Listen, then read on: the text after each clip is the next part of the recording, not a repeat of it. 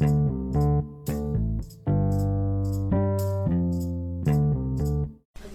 my name is Diana Garcia, and I'm joined by. Trey Thornton. Imani Boshin. Grayson Allen. And Tatum Humphreys. Today we are going to be discussing our new school rules, crazy hallway traffic, and the long awaited homecoming dance.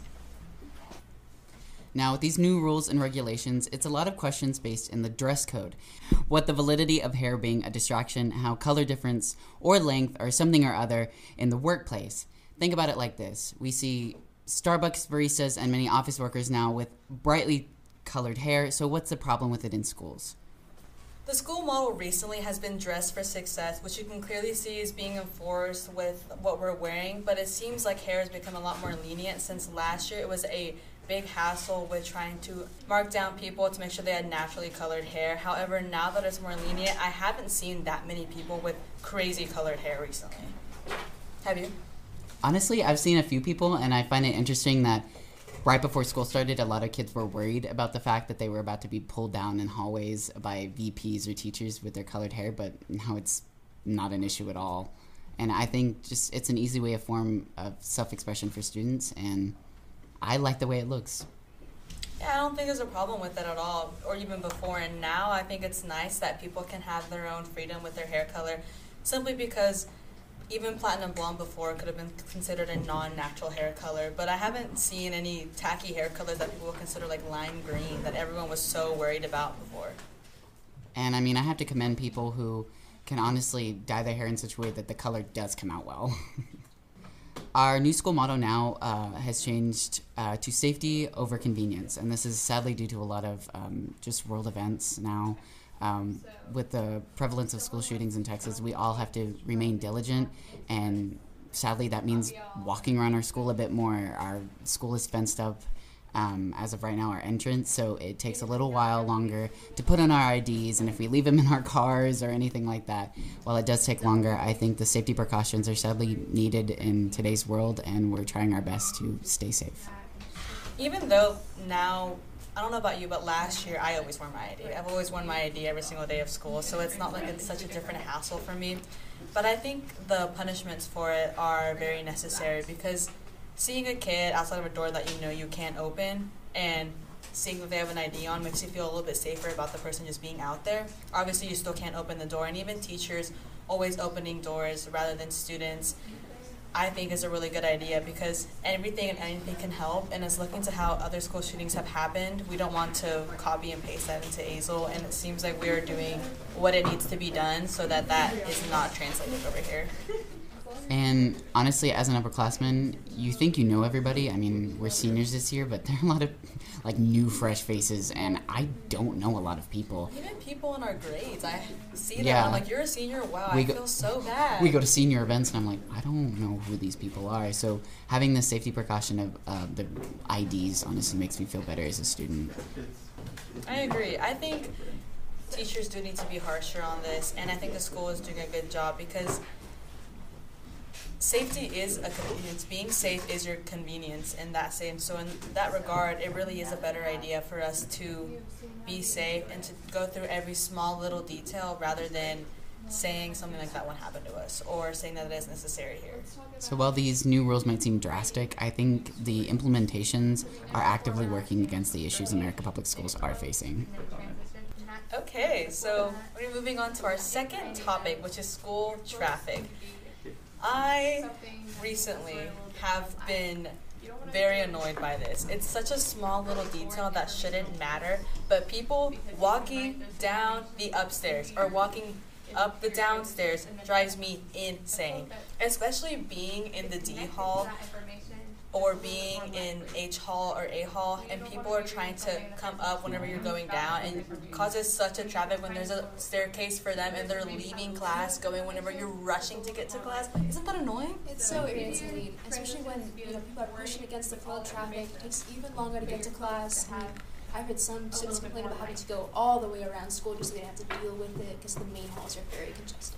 I have avoided the mall area staircase since I've been at Azle. That is not my environment, not my place. It's so annoying that people are constantly going the wrong way.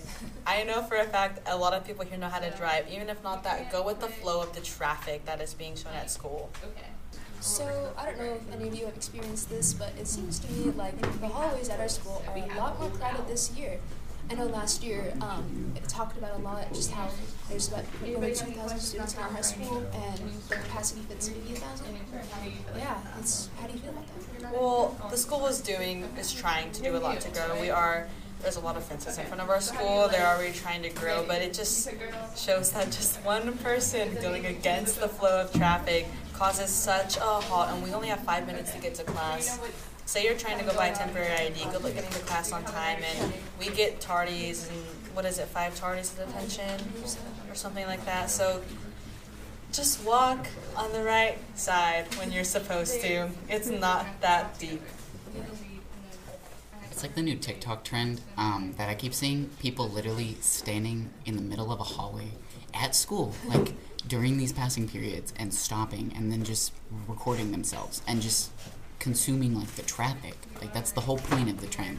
It's just to maybe that's not the point of the trend, but I, I I think it's just so infuriating because you actively have to go out of your way in these instances. It's like a good portion of our hallways. It's like three lines going one way and one trickle of the other side of traffic trying to make their way to their classes. It's just can be very frustrating. Including traffic today, it's September 1st. It's our first away game, and we have our very special, our favorite rowdy, Tatum Humphreys, here with us. Tell us what it's like to get to Debbie passing periods and seeing a bunch of people trying to go through.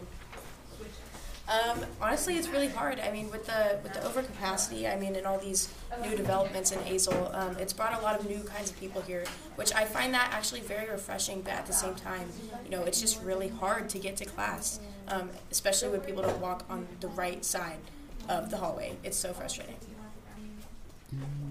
Now we'll make our way to our uh, third topic for today is the homecoming dance. Um, honestly, as a senior, it's been very anticipated because this is our first homecoming dance um, in the past four years. Obviously, there have been a lot of restrictions, obviously due to COVID, but hey, I think we're all just excited, and now we're going to talk about the theme and how we think it's uh, going about this year. There's a lot going on all the time. I know there are some scheduling conflicts that could not have been worked around, which is a little bit upsetting because even for seniors that really want to go to the homecoming dance, I'm not the biggest fan of homecoming dances.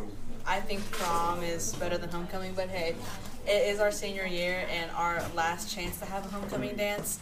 With all these schedule conflicts, if someone sadly can't make it to their first and only homecoming dance, I think it would be a little bit sad.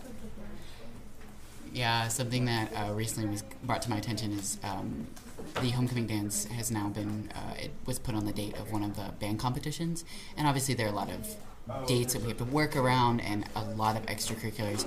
So it's just sad that like a good portion, uh, it was about 200 kids, so um, tenth of the student population can't make it. But hey, actively trying our best to engage in a homecoming dance will mean more homing, homecoming dances to come. So I mean. It's There's- the cherry there- on top of a good week. Yeah, there's always um, an idea for the future. So all these underclassmen that won't get to make their first will have more to come. What about what about that theme? How, what are we thinking on the theme? The theme, the theme is uh, the greatest place or the happiest place on earth. It's based on Disney. Um, it was between Wizard of Oz and Disney, and honestly, as a theater student, I'm a little butthurt. Um, how do you feel about that, Amani? I mean, I really wish I had the Wizard of Oz, but I think that the way that Mr. Hook is planning um, Stuco's decorations for the halls in terms of Disney is going to be really, really cool. I think it is the happiest place on earth. It's our senior year. It's homecoming week. I mean, what more could you want in a high school week? Is crazy dress up days. Imagine getting to dress as your favorite Disney princess or the coolest villain out there that you know you just represent.